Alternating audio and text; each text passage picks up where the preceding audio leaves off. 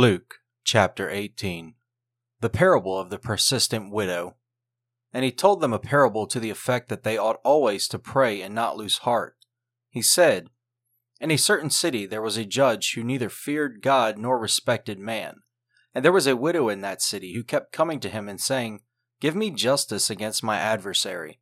For a while he refused, but afterward he said to himself, Though I neither fear God nor respect man, Yet because this widow keeps bothering me, I will give her justice, so that she will not beat me down by her continual coming.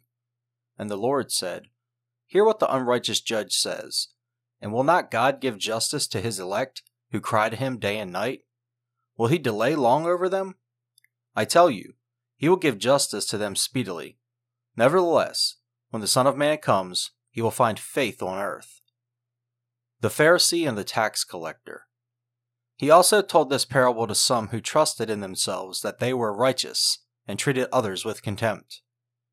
Two men went up into the temple to pray, one a Pharisee and the other a tax collector.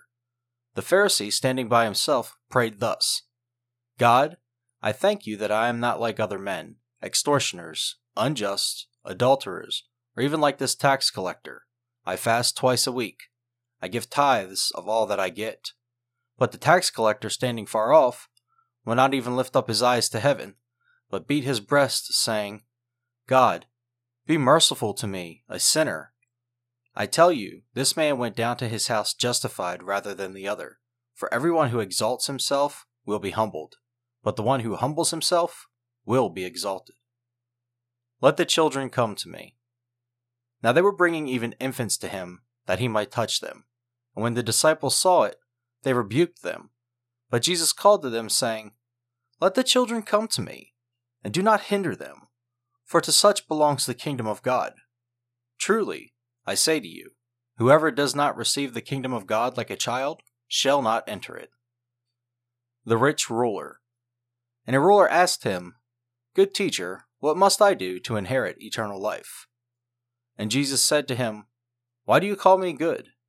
No one is good except God alone. You know the commandments do not commit adultery, do not murder, do not steal, do not bear false witness, honor your father and mother. And he said, All these I have kept from my youth. When Jesus heard this, he said to him, One thing you still lack. Sell all that you have and distribute to the poor, and you will have treasure in heaven. And come follow me. But when he heard these things, he became very sad, for he was extremely rich. Jesus, seeing that he had become sad, said, How difficult it is for those who have wealth to enter the kingdom of God. For it is easier for a camel to go through the eye of a needle than a rich person to enter the kingdom of God. Those who heard it said, Then who can be saved? But he said, What is impossible with man is possible with God. And Peter said, See, we have left our homes and followed you.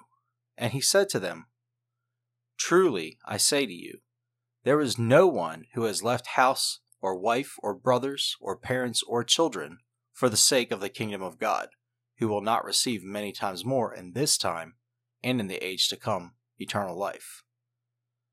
Jesus foretells his death a third time.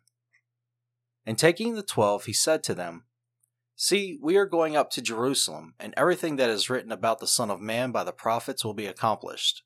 For he will be delivered over to the Gentiles, and will be mocked and shamefully treated and spit upon. And after flogging him, they will kill him, and on the third day he will rise. But they understood none of these things. This saying was hidden from them, and they did not grasp what was said.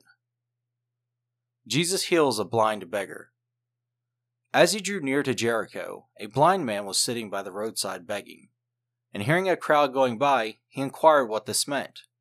And they told him, Jesus of Nazareth is passing by.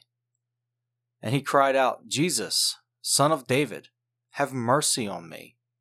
And those who were in front rebuked him, telling him to be silent.